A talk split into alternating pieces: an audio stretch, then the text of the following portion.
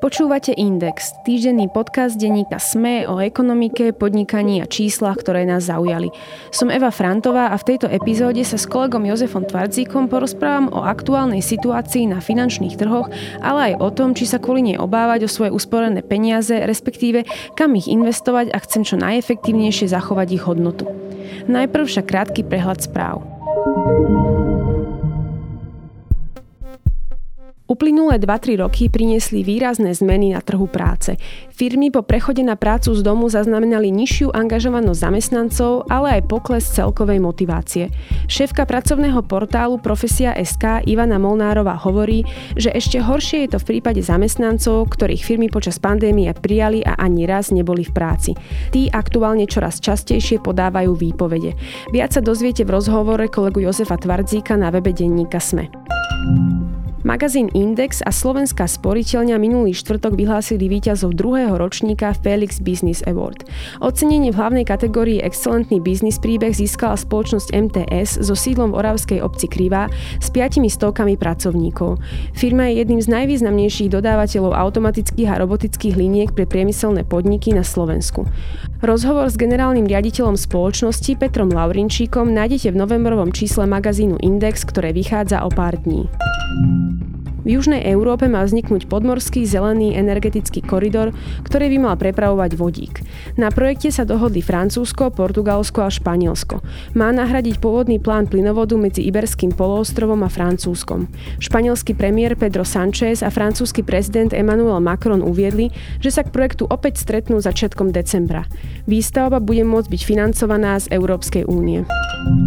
Magazín Index zostavil rebríček najziskovejších slovenských firiem za rok 2021. Do top desiatky sa dostali dve banky, dve automobilky a štyri energetické firmy. Líder rebríčka je spoločnosť US Steel, ktorá má pred ostatnými firmami veľký náskok. Jej zisk po zdanení sa minulý rok vyšplhal na 649 miliónov eur. Celý rebríček nájdete v článku Tomáša Vašutu na webe denníka SME. Do roku 2030 plánujú automobilky investovať do elektromobility viac než bilión eur. Ide o zdroje na vývoj a výrobu miliónov elektronických aut, batérií a ďalších surovín. Najväčšie plány má Tesla. Jej šéf Elon Musk chce do konca roka 2030 vyrobiť približne 20 miliónov elektrických aut. Ambiciózne premýšľa aj Volkswagen. Do svojho elektromobilového portfólia chce do konca roka 2030 investovať výrazne viac ako 100 miliard eur. Za mesiac august a september sa výrazne znížila spotreba plynu na Slovensku. Ministerstvo hospodárstva tvrdí, že v porovnaní s 5-ročným priemerom sa ho spotrebovalo až o 24% menej. Vychádza pritom z údajov distribučnej spoločnosti SPP Distribúcia. Slovensko si tak splnilo svoju povinnosť voči Európskej únii, kde sa zaviazalo k dobrovoľnému zníženiu spotreby o minimálne 15%. Kto šetrí, má za 3 a z UPC šetríte až 96 eur za 2 roky. Znížte si náklady na podnikanie a zaobstarajte si bezpečný a spolahlivý internet od UPC. Super výkonný Office Internet 400 máme pre vás už od 13 eur mesačne. Navštívte www.upc.sk lomka biznis a dozviete sa viac o tom, ako získať rýchlejší a pritom úsporný internet. Zvyšovanie úrokových sadzieb, stúpajúca inflácia a trhy reagujúce na každú novú informáciu ohľadom konfliktu na Ukrajine či postoja Európy k riešeniu energetickej krízy. Aj tak by sa dala opísať aktuálna situácia vo svete peňazí. Miera inflácie v 19-členej eurozóne dosiahla v septembri nové maximum 10% Podľa viacerých odborníkov tak žijeme naozaj bezprecedentné časy. Mnohí v snahe čo najlepšie ochrániť svoje peniaze zrazu nevedia ako na to. Investovať konzervatívnejšie alebo sa nebáť báť padajúcich akciových trhov. Zájsť radšej do banky alebo riešiť svoje portfólio sám. A čo investovanie do nehnuteľností? Mám aj napriek zvyšujúcim sa úrokovým sadzbám kupovať dom či byt? Aj na tieto otázky sa budem pýtať kolegu z redakcie Index Jozefa Tvardzíka, ktorý sa dlhodobo venuje témam o investovaní a píše o nich aj v rámci seriálu Wall Street. Ahoj Joško. Čau, Evi. Joško, tak už viackrát sme v textoch spomínali, že sa nachádzame v takej bezprecedentnej situácii, ktorá tu za posledných 20 rokov nebola. Inflácia v eurozóne sa nám teraz v poslednej dobe vyšplhala na 10% a na Slovensku v septembri dokonca sa dostala až k 14%. V Amerike, čo sa týka menovej politiky, tak sa začala sprísňovať už na jar, ale prezidentka Európskej centrálnej banky Christine Lagarde so zvyšovaním úrokov váhala až do jesene. Ďalší sa očakáva až v oktobri, tak možno aký majú všetky tieto fakty dopad na vývoj trhu, alebo ako na to reagujú trhy? Trhy od e, prakticky začiatku roka klesajú. My to nahrávame 17. oktobra a ja som si pozeral dnes ráno, ako otvoril napríklad americký index S&P 500, tak on od začiatku roka vyklesal štvrtinu nejakých 25%. Ten S&P 500 združuje 500 najväčších mm-hmm. amerických spoločností, čo je taký smerodajný index. V Európe je to napríklad nemecký DAX, ten klesol o 22%. A teraz e, porovnávame aké obdobie, že pred minulého... Toto? To je od začiatku roka. Od začiatku tohto roka. Od, od začiatku roka. Ku koncu roka e, sme dosahovali taký tzv. pík, čiže uh-huh. na tých akciových trhoch boli najvyššie ceny. Odtedy to nejakým spôsobom klesa od, od začiatku roka, ale vyklesalo aj zlato, kryptomeny odpísali aj dve tretiny e, svojej hodnoty, niektoré majú blízko nuly uh-huh. hodnotu, čiže dlhopisy klesli a, a tak ďalej. Čiže prakticky celé portfólio, ak niekto mal, tak má problém a, uh-huh. a nie je to dobré. Čiže netýka sa to len nejakej jednej časti toho trhu, ale všetky trhy reagujú v podstate rovnako a padajú. Ale treba zdôrazniť, že keď e, sa na to pozeráš len od začiatku roka, hej, ale keď investuješ roky, rokúce a pravdepodobne myslíš na dôchodok a budeš investovať ďalších 20 až 30 rokov, tak absolútne by som to neriešil.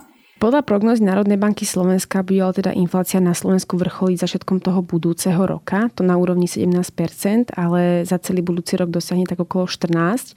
Čo sa týka dvíhania tých úrokov, v USA by malo byť už len mierne, ale teda nevieme, ako to bude v Európe, keďže nás aj dosť kvári tá energetická kríza, aj oveľa viacej ako Ameriku. Vieme povedať, ako sa môžu trhy vyvíjať do budúcna, keď takto vidíme tieto prognozy inflačné a podobne? Tá americká realita a európska realita je trošku odlišná. Oba trhy, ale vlastne celý svet, možno okrem Číny a iných takých e, trhov, tak e, má problém s tou infláciou.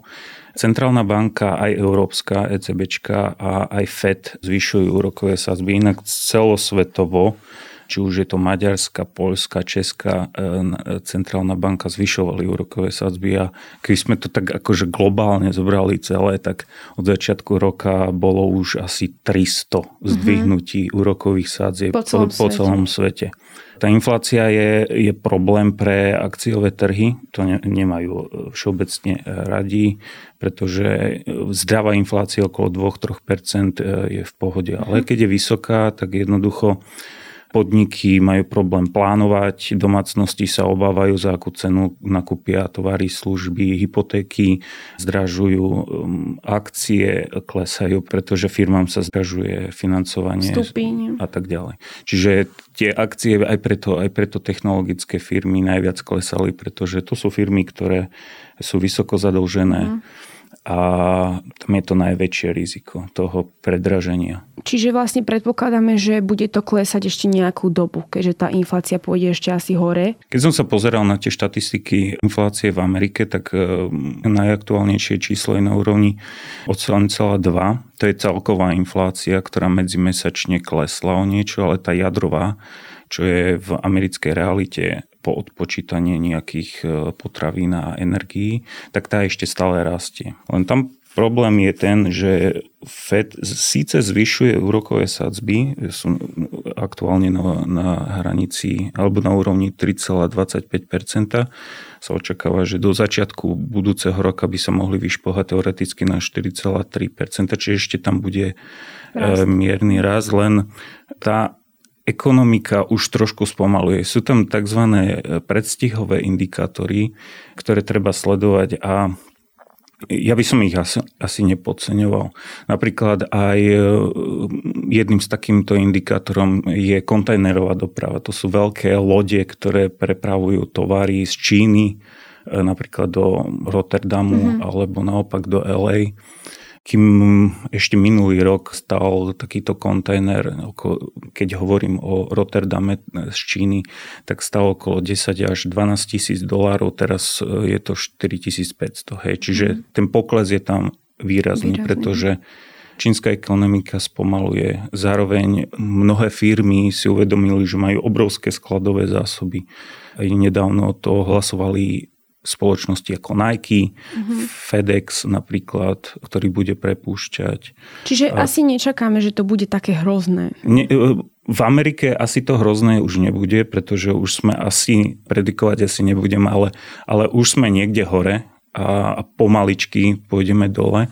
V Európe je trošku situácia iná. Tam sú firmy ovplyvňované práve tou energetickou krízou a tá ešte stále nemá riešenie a nevieme, čo bude budúci rok. Samozrejme, nemecká ekonomika dosť úzko spolupracuje s čínskou ekonomikou a tá tiež ochladzuje. Tam je obrovský problém e, s nehnuteľnosťami, s covidom aj a prísnymi pravidlami. Čiže tam tá európska bude mať ešte problémy. Ale kam môže vyšplhať ešte tá inflácia v Európe, no neviem, ale e, na Slovensku určite ešte možno tá hranica ten vrchol dosiahneme začiatkom budúceho roka, keď prídu tie vyučtovania cien energií do praxe. Nejde teda ale o prvú krízu za posledné roky. Prepady, ktoré akciové trhy zažili v marci 2020 po vypuknutí pandémie koronavírusu, teda sú moderné histórii porovnateľné len s krachom na Wall Street v roku 1987. Tedy na ilustráciu ten spomínaný akciový index S&P 500, ktorý si aj ty spomínal, stratil počas jediného oktobrového týždňa až 30% V čom sa teda aktuálna kríza možno líši od tej koronovej z pohľadu úspor, financií, ak sa vôbec teda v niečom líši? Tá pandémia bola špecifická v tom, že bola vyvolaná ponukou krízou, to znamená, že firmy chceli vyrábať, ľudia chceli nakupovať, ale jednoducho tým tzv. múrom bola tá pandémia, že nemali ako nakupovať a firmy ako sa dostať k nejakým súčiastkám a popretrhovali sa dodávateľsko-odberateľské reťazce a tak ďalej. Čiže ľudia zostali doma, šetrili, nechodili do hotelov a tak ďalej. Čiže tam vybudovali si dosť e, veľkú zásobu úspor a zároveň ešte nebol problém s tým, že centrálne banky mali kvázi nejaké náboje, takže mm-hmm. ich začali dotovať. Hej.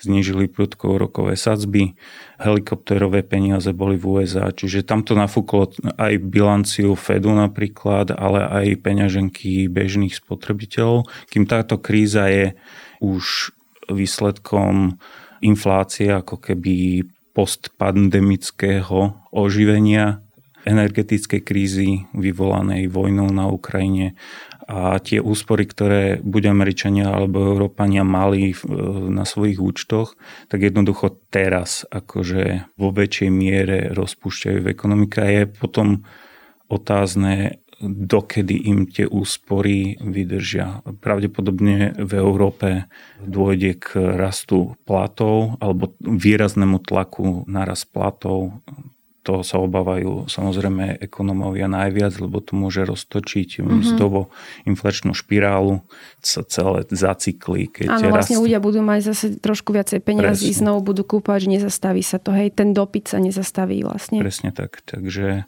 v Amerike e, zároveň už máme nejakú technickú recesiu, tiež rast úrokových sadzieb, tam je, ochladil sa trh s nehnuteľnosťami, úrokové sadzby na hypotéky sú v Amerike už 7%. Mm-hmm. To nebolo...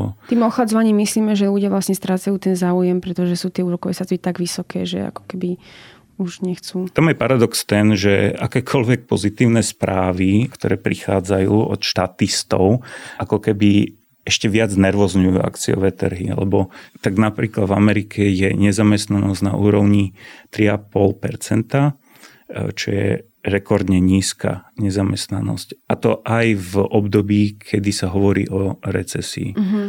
A napríklad minulý týždeň alebo pred pár týždňami tiež vyšli nové štatistiky a jednoducho trhy si uvedomili, že, že stále sa produkuje dostatok e, pracovných miest, voľných pracovných miest. Jednoducho ešte tá ekonomika je natoľko silná, že Fed môže si dovoliť ešte zvyšovať úrokové mm-hmm. sazby a to ich e, znervozňuje. Poďme sa ale teda pozrieť, čo sa deje v praxi s peniazmi ľudí. Väčšina teda si už je takých banálí doma, ale pripomeňme si pre istotu, že aké dopady má takáto situácia na mzdy ľudí a peniaze, ktoré majú možno uložené na bežných účtoch. Čo sa s nimi deje? No, platy síce na Slovensku mierne rastú a aj porastú. Problém je, že zdražovanie je oveľa rýchlejšie ako rast miest. To znamená, že vyššie sumy v platoch reálne nepokryjú zvýšené náklady. Hovoríme teda o poklese reálnych miest. V septembri štatistický úrad vypočítal, že reálne mzdy už reálne poklesli o 4,5%. Mm-hmm. NBS, Národná banka Slovenska, hovorí, že budúci rok a tento rok globále by mohli reálne mzdy poklesnúť o 10% analytici ministerstva financí o nejakých 7%. Tými reálnymi mzdami myslíme teda, čo si môžu ľudia dovoliť Áno. E, kúpiť. E, Ako keby o 10% si uh-huh. môžu toho menej, menej dovoliť za Áno. ten istý peniaz.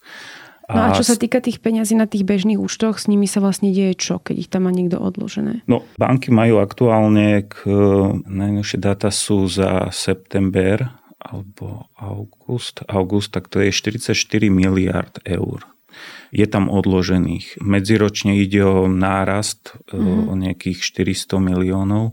Čiže ľudia ako keby mali si uvedomiť to, že, že jednoducho tie peniaze, ktoré majú na bežných účtoch, ako keby znižujú kúpnu silu. Mm-hmm, strácajú na hodnote. A strácajú na hodnote.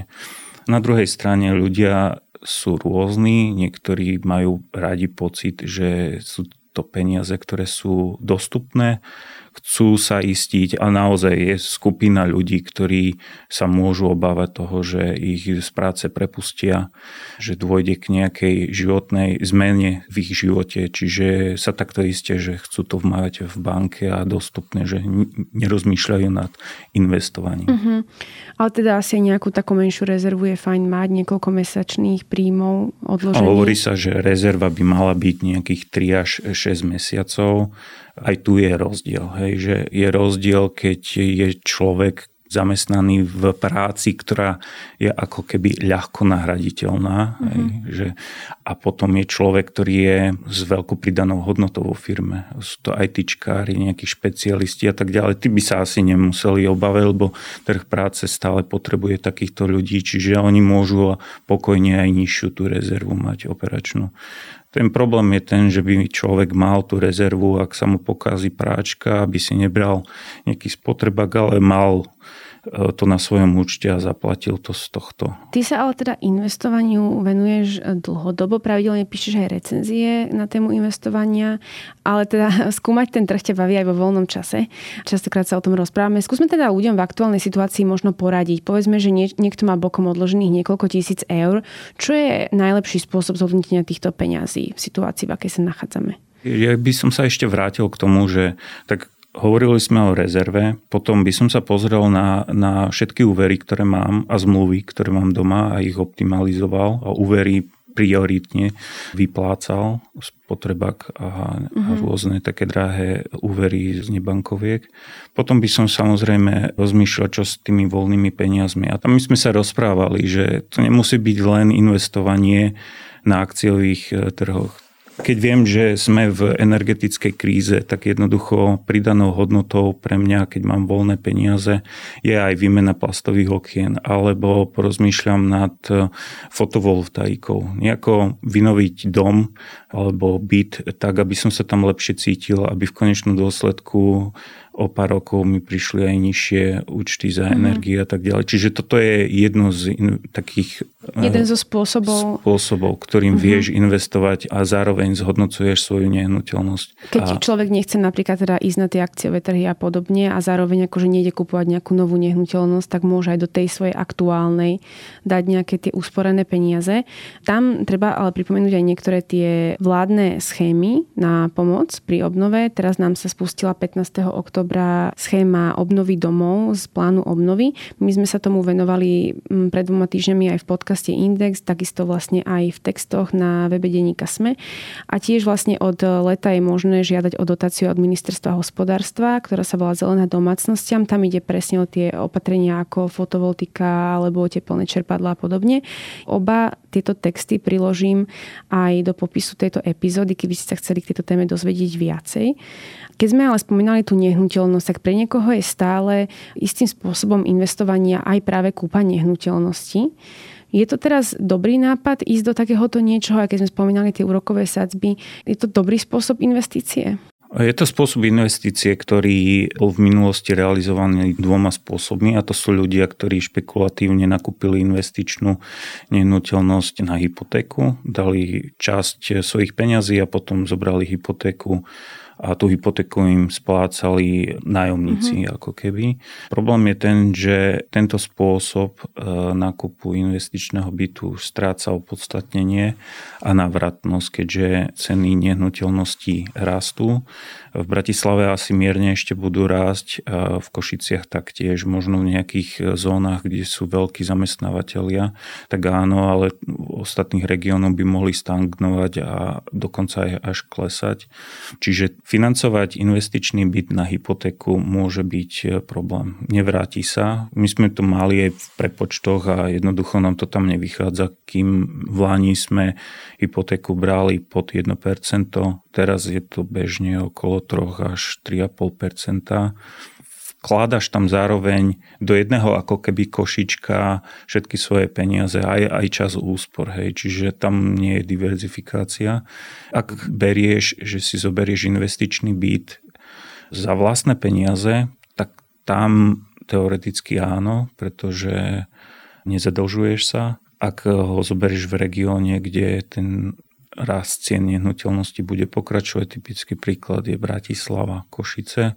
Tak sa môže oplatiť, pretože podnajmy rastú, ceny podnajmov rastú, keďže voľných bytov na trhu nie je dostatok. Podmienila to aj vojna na Ukrajine, keď e, prišli k nám Ukrajinci, ktorí obsadili voľné byty. Zároveň častokrát aj rast úrokových sadzieb na hypotékach spôsobil, že čas ľudí si jednoducho hypotéku nedovolí a preto premýšľajú, že aspoň na istý čas zakotvia v podnájme a to len podnecuje alebo zvyšuje ten dopyt po voľných bytov a tým pádom rastie ich cena. Čiže tomu majiteľovi tomu bytu sa to oplatí jednoducho. Čiže ak teda človek má nejaké nasporené peniaze, ale nemá celú tú sumu na vyplatenie toho investičného bytu, tak by si do toho teraz asi zrejme nešiel, pretože sú vlastne tie úroky vysoké a už sa to neoplatí iba v prípade, že teda ten človek vie vyplatiť ten byt nejak naraz alebo Áno. podobne.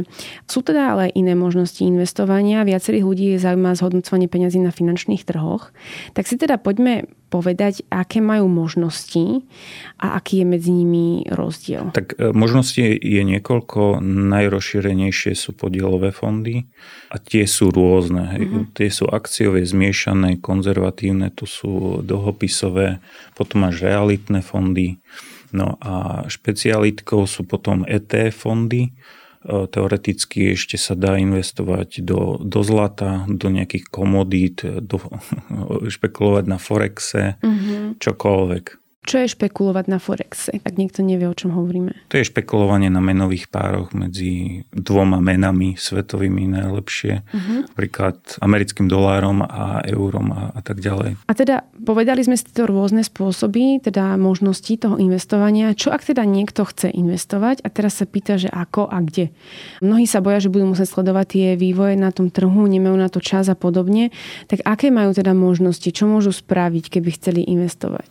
Môžu zajsť ísť do, najprv na Google a pogoogliť možnosti, ale najlepšie možno zájsť do banky, pozrieť sa, že čo mi vlastná banka ponúka. Tam je potrebné pozrieť sa hlavne na poplatky rôzne. Sú tam poplatky od vstupných poplatkov cez priebežné poplatky až výstupný poplatok. Čiže to tam všetko treba naštudovať. Problémom je, že nevždy na pobočkách nájdeš ochotného a fundovaného človeka, ktorý ti aj relevantne poradí. Oni musia plniť nejaké predajné plány, oni ti musia to ponúknuť, keď máš nejaké zostatky na účte, ale to, že či vlastne ti ponúkne dobrý produkt je už len na tebe a na tvojom zvážení, preto mm-hmm. je fajn poobhliadať sa po schopnom finančnom sprostredkovateľovi, ktorý by ti mohol aspoň naznačiť, že kam by si mohol, mohol ísť. Potom druhou možnosťou je otvoriť si účet u RoboAdvisora, čo sú obchodníci s cenými papiermi, ktorí majú produkt, ktorý ti na základe vyplnenia investičného dotazníka ako keby predajú za nejaký poplatok. tie poplatky sú nižšie ako tie, ktoré sú v banke. Na základe investičného dotazníka tam investuješ buď 100% do akcií alebo 80% do akcií a 20% do dlhopisov. No a treťou možnosťou je, že to urobíš sám tým, že si otvoríš účet u brokera. A teraz si povedzme nejaký konkrétny príklad, napríklad mňa, hej, my sme sa bavili o tom, že budeme robiť túto čas a ja som povedala, že to je tak trochu aj pre mňa. Tak napríklad, keď som mladý človek po 30 rokov a chcem si sporiť napríklad na dôchodok, nemám ale teda silu to robiť nejako sama, sledovať tie trhy a tak ďalej. Viem teda, že teba to baví, ale napríklad, keď e, niekto to nechce robiť, tak čo by si mi odporúčil? Že čo je pre mňa také najlepšie riešenie? Najlepšie riešenie je asi nešpekulovať a ísť k robo-advisorovi a akceptovať aj ten poplatok, ale lacnejšie riešenie a vôbec nie je komplikované, vôbec e, nie je ničím sofistikované je otvoriť účet u brokera. Aby som pomenoval broker, to sú firmy ako Interactive Brokers, XTB, Degiro, ja neviem, Links a už, už mi asi Ale tieto ani všetky ty si vlastne písal na ne recenzie, alebo také, že základné body, že ako to funguje. A myslím, že to bolo pred nejakými dvomi mesiacmi, tak ja môžem tiež aj link na tieto tvoje texty tam priložiť, keby ľudia chceli ako vedieť viacej a porovnať si tie platformy. Žiadna platforma nie je ideálna, takto aby som to povedal. Tam sú tiež tie poplatky rôzne, preto treba pozerať ten ceník a je ideálne skombinovať. Hej, že Interactive Brokers kombinujem z XTB alebo a aj vo všeobecnosti tie platformy, akože tie aktíva, keď sú vo viacerých košíkoch rôzne porozhadzovanie, znižuješ len tak prirodzené riziko, mm-hmm. že mhm. to nemáš len u jednej finančnej inštitúcie. Ale... A čo to potom obnáša, keď ty hovoríš, že ty si to sám musíš nejako sledovať, že mm, na akej, na týždennej báze alebo na mesačnej? No napríklad, No napríklad, keď chceš investovať do ETF fondov, tak jednoducho môžeš to robiť e, cez tú Slovenskú banku alebo podielový fond, potom cez robo-advisora, alebo potom ETF fond si vyberieš sám. Nepotrebuješ prostredníka mm-hmm. vôbec, žiaden, nepotrebuješ ani portu, nepotrebuješ ani Finax, nepotrebuješ ani banku. Jednoducho, ty si otvoríš účet a na svoje meno so svojou zodpovednosti, so svojimi peniazmi si kúpiš napríklad Vanguard, S&P 500. A jednoducho to je presne ten index, ktorý ti ponúknú aj niekde inde. Hej. A môžeš napríklad nakupovať aj denne alebo mesačne, to je vlastne na tebe, že kedy chceš je to, je to na denne, čiže môžeš kedykoľvek si to nakúpiť v obchodný, samozrejme, keď je burza otvorená. Tie ETF sú vedené v eurách zo zákona a môžeš ich nakupovať, e, mám pocit, od 9. do 5. Sice sú viazané na americký trh, ale u nás e, sú len v týchto limitoch. Napríklad e, akcie konkrétne, tak môžeš nakupovať americké len od pol štvrtej po mm-hmm. do 10. večer. No. no a čo napríklad nejaký starší človek? Teraz sme sa bavili o mladom človeku, ktorý má teda dlhodobý investičný horizont, ale keď niekto je už starší, mal veľa peňazí na svojom bežnom sporiacom účte, teraz zistil, že ah, inflácia strácajú mi na hodnote, chcem s nimi niečo urobiť, aby som naozaj neostal bez peňazí o nejakých 10 rokov. Je aj tu nejaké možno odporúčanie, do čoho investovať alebo podľa čoho sa rozhodovať? To je ťažké odporúčanie, lebo je to krátky investičný horizont, čiže je tam veľké riziko toho, že, že ten človek prerobí, ak, chce, na 5-10 rokov. Ale to sa týka len akcií. Ak by chcel napríklad investovať e, do dlhopisov, tak asi v poriadku by to bolo, že jednoducho to portfólio nebude mať 80 na 20, ale 80 bude mať dlhopisov a zvyšok akcií. Akcia, že to bude napríklad. také Čiže časť by si mal určite nechať aj na svojom účte alebo na termíňaku. Nikdy nevieš. Hej. A hlavne e, postarať sa, alebo mal by v dostatočnom časovom predstihu riešiť druhý teoreticky tretí pilier, ten je úplne kľúčový už v mladom veku, aby si to nastavil ten človek tak, aby nesporil 30 rokov cez dlhopisové fondy, lebo je to nezmysel. O tomto sme sa vlastne aj bavili v predchádzajúcom týždni s pánom Šebom, viacej k prvému, druhému a tretiemu pilieru. Už sme teda hovorili o aktuálnej situácii aj dopadoch na trhy, ale teda v minulosti sa nám to, alebo teda celkovo v histórii sa nám tak cyklicky opakujú tie také stúpania a pády a podobne. Ľudí to ale môže naplašiť, tento vývoj. Čo teda radíš? Ako aktuálne postupovať, ak už niečo zainvestované mám a bojím sa, že a padli akcie, tak teraz o peniaze prídem. Mám vyberať tie peniaze alebo práve naopak dokupovať, alebo čo je najlepšie robiť teraz? Určite asi by som nevyberal, pretože to, čo vidíš na platforme, že si v strate, tak to je strata, tzv. nerealizovaná strata, ale keď to už predáš, tak už bude realizovaná. Čiže to, že ti tam svietí minus 500 eur, tak to tam svieti, hej, ale, ale tých minus 500 eur ešte si nezrealizovala. Čiže Dlhodobo sa hovorí a, a sú na to dôkazy, že trhy rastú.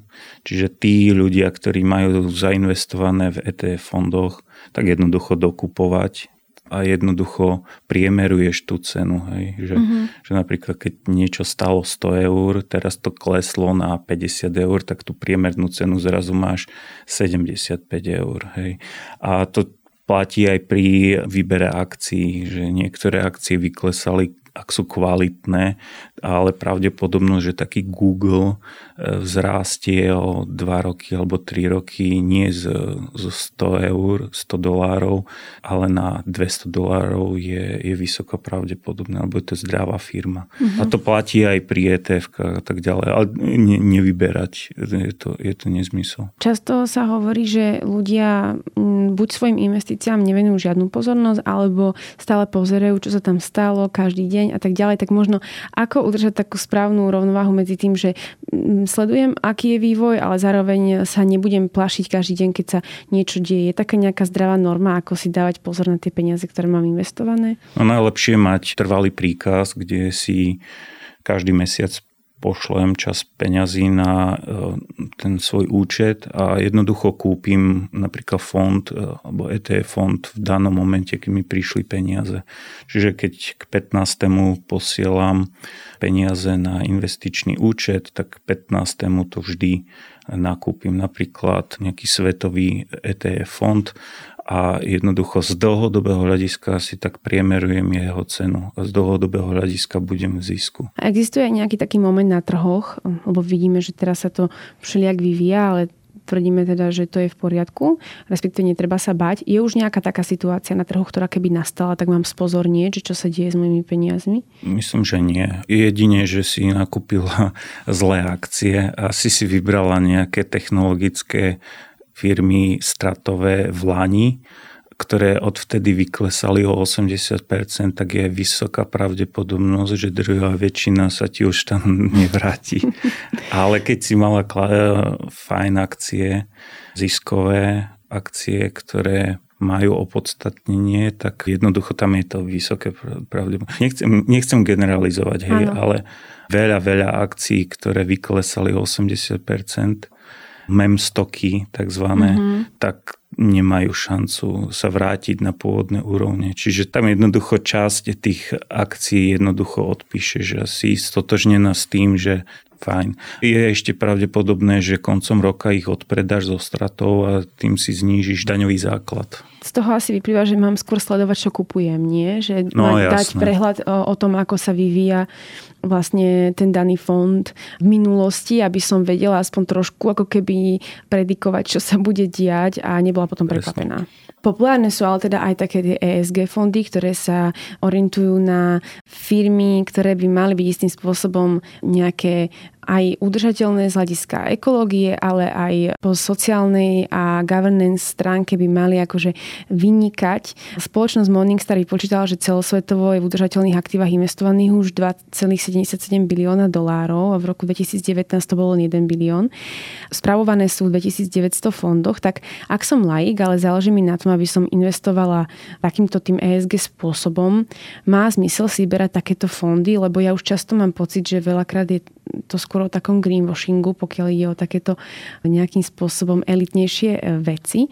Tak aký je možno tvoj názor? No, tie fondy sú zložené z klasických e, akcií a firiem, ktoré máš aj v iných indexoch. Ten rozdiel len v tom, že tí správcovia vylúčili z tých indexov firmy, ktoré podnikajú v tabakovom priemysle, predávajú možno alkohol, tam nenájdeš možno tzv. marihuanové mm-hmm. akcie alebo a firmy. Zbráne nie. Zbráne samozrejme tam nie sú.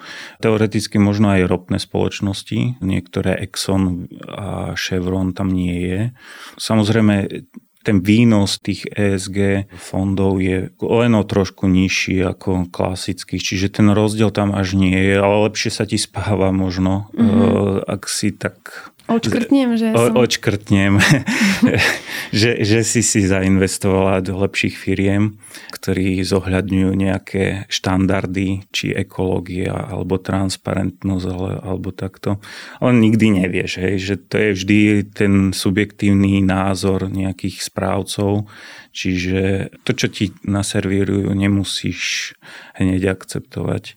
Lebo do toho nevidíš úplne, ale fajn, hej, je to. Takže je to zároveň aj taká v posledných týždňoch a mesiacoch taká horlivá téma aj v Amerike, lebo BlackRock, najväčší správca fondov, ktorý má pod správou e, tie klasické iShares fondy, tak vytvára vo veľkom a tlačí na ESG fondy. Mm-hmm No a hlavne republikáni, ktorí sú proti a hlavne pôsobia v ano. Texase, tak sú proti, aby ESG fondy vôbec vznikali. Naopak demokrati vyčítajú BlackRocku, že veľmi málo práve, mm-hmm. že, že nerobí dosť. Ne, nerobí dosť preto, aby ich odpromoval lepšie alebo vznikali viac takýchto fondov. Takže nevyhovieš všetkému. Ale, ale poslednom období je to taká veľmi horlivá téma. Aj vlastne z jedného fondu napríklad e, vylúčili Teslu, Ilona Maska, ten sa tiež stiažoval na to, že tie pravidlá nejaké...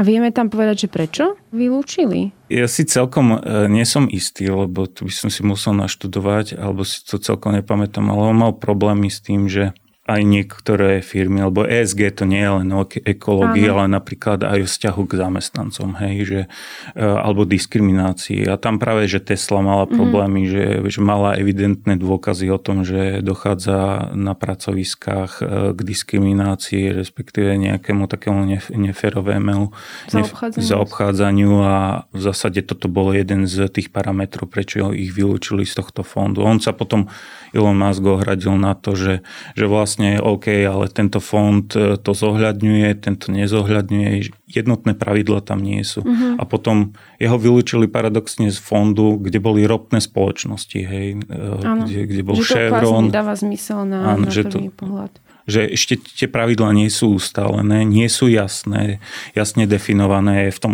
ako keby bordel. Takže, čiže aj teba akože investora, keď investuješ do takéhoto niečoho, tak nemôžeš byť 100% istá, mm-hmm. že mhm. všetky firmy sú, sú čisté. Možno ešte vieme na záver povedať nejaké také základné rady, ako sa stavať k investovaniu ako takému, lebo častokrát sa nám to opakovalo vlastne aj v ankete, že ľudia by sa chceli o tejto téme dozvedieť viac. Zrejme je to taká téma, dosť ľudí nevie úplne ako na to, obáva sa a tak ďalej. Čiže možno len také nejaké záverečné rady čo by si im povedal? No, keď mám poriešenú rezervu, mám poriešené všetky nevýhodné úvery, ktoré som si buď splatil, alebo som ich spojil do jedného väčšieho balíka.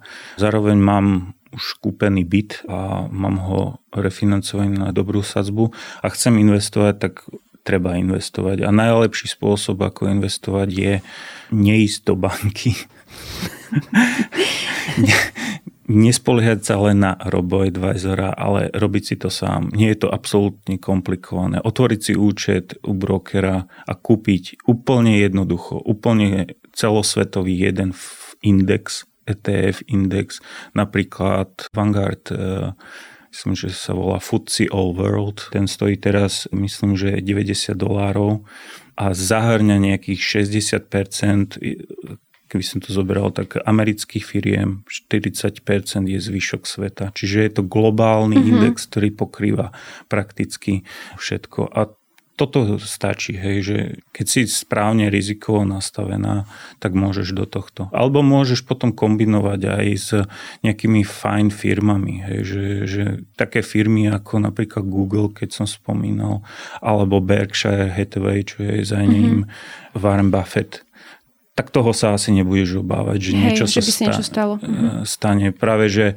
Berkshire Hathaway je napríklad E, mnohými investormi brané ako nejaká alternatíva k indexu S&P 500. Uh-huh. Že jednoducho z dlhodobého uh-huh. hľadiska, keďže on podniká starý pán, 90, neviem koľko rokov, tak tá firma vykazuje každoročne o niečo vyššie percentá ako S&P 500 nie každý rok, ale poráža stále trh. A keď si pozrieš aj na tú firmu, čo je v nej, je tak diverzifikovaná, to je obrovské, obrovské niečo. Čiže aj, aj cesto. Uh-huh. A môžeš samozrejme aj do zlata, len samozrejme zlato je taký stabilizačný prvok v tvojom portfóliu, Nebudeš si kupovať tehličky zlata samozrejme a bude sa strachovať, keď pôjdeš preč z bytu, že kde skončia, ale tak si kúpiš tiež na zlato etf tam treba sledovať, samozrejme, keď kupuješ na, na vlastnú pesť tie indexy, tak samozrejme musíš sledovať e, tzv. poplatkovú politiku pod označením TER sa to volá. Mm-hmm. Myslím, že vo Vanguarde je to 0,22% zo spravovaného portfólia, mm-hmm. že toľko zaplatíš. Mm-hmm. Ale teda, keď to porovnáme s nejakými takými inými poplatkami, buď pri tých... Tak tie sú, násob, tie sú nás, niekoľkonásobne mm-hmm. vyššie. Mm-hmm. Samozrejme, samozrejme takto, hej keď ťa budí tvoje portfólio zo spánku, tak niečo si urobila zle.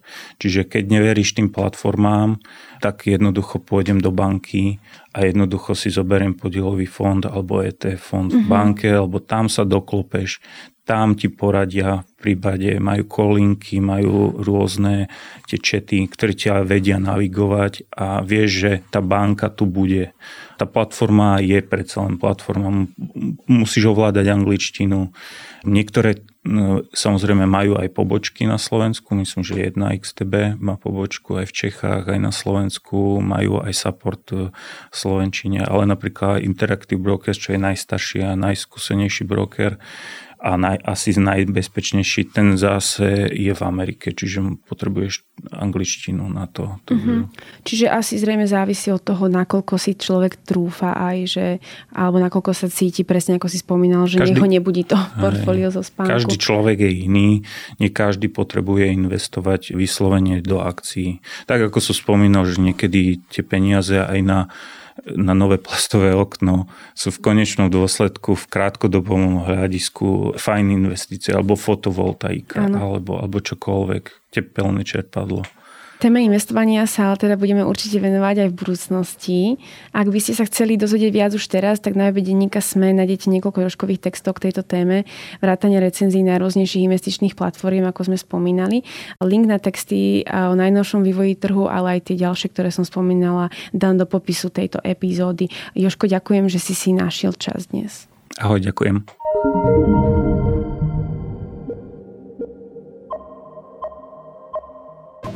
Počúvali ste Index, ekonomický podcast denníka SME, ktorý vo štvrtky nájdete vo všetkých podcastových aplikáciách, ale aj na webe denníka SME. Som Eva Frantová a na tvorbe podcastu sa podielal aj Marek Franko. Ak by ste mi chceli poslať vaše námety alebo podnety na tému, respektíve ste v podcaste našli chybu či nezrovnalosť, pokojne sa mi ozvite na podcast index.sme.sk. To je už odo mňa všetko, počujeme sa zase vo štvrtok. Kto šetrí, má za 3 a z UPC šetríte až 96 eur za 2 roky. Znížte si náklady na podnikanie a zaobstarajte si bezpečný a spolahlivý internet od UPC. Super výkonný Office Internet 400 máme pre vás už od 13 eur mesačne. Navštívte www.upc.sk lomka biznis a dozviete sa viac o tom, ako získať rýchlejší a pritom úsporný internet.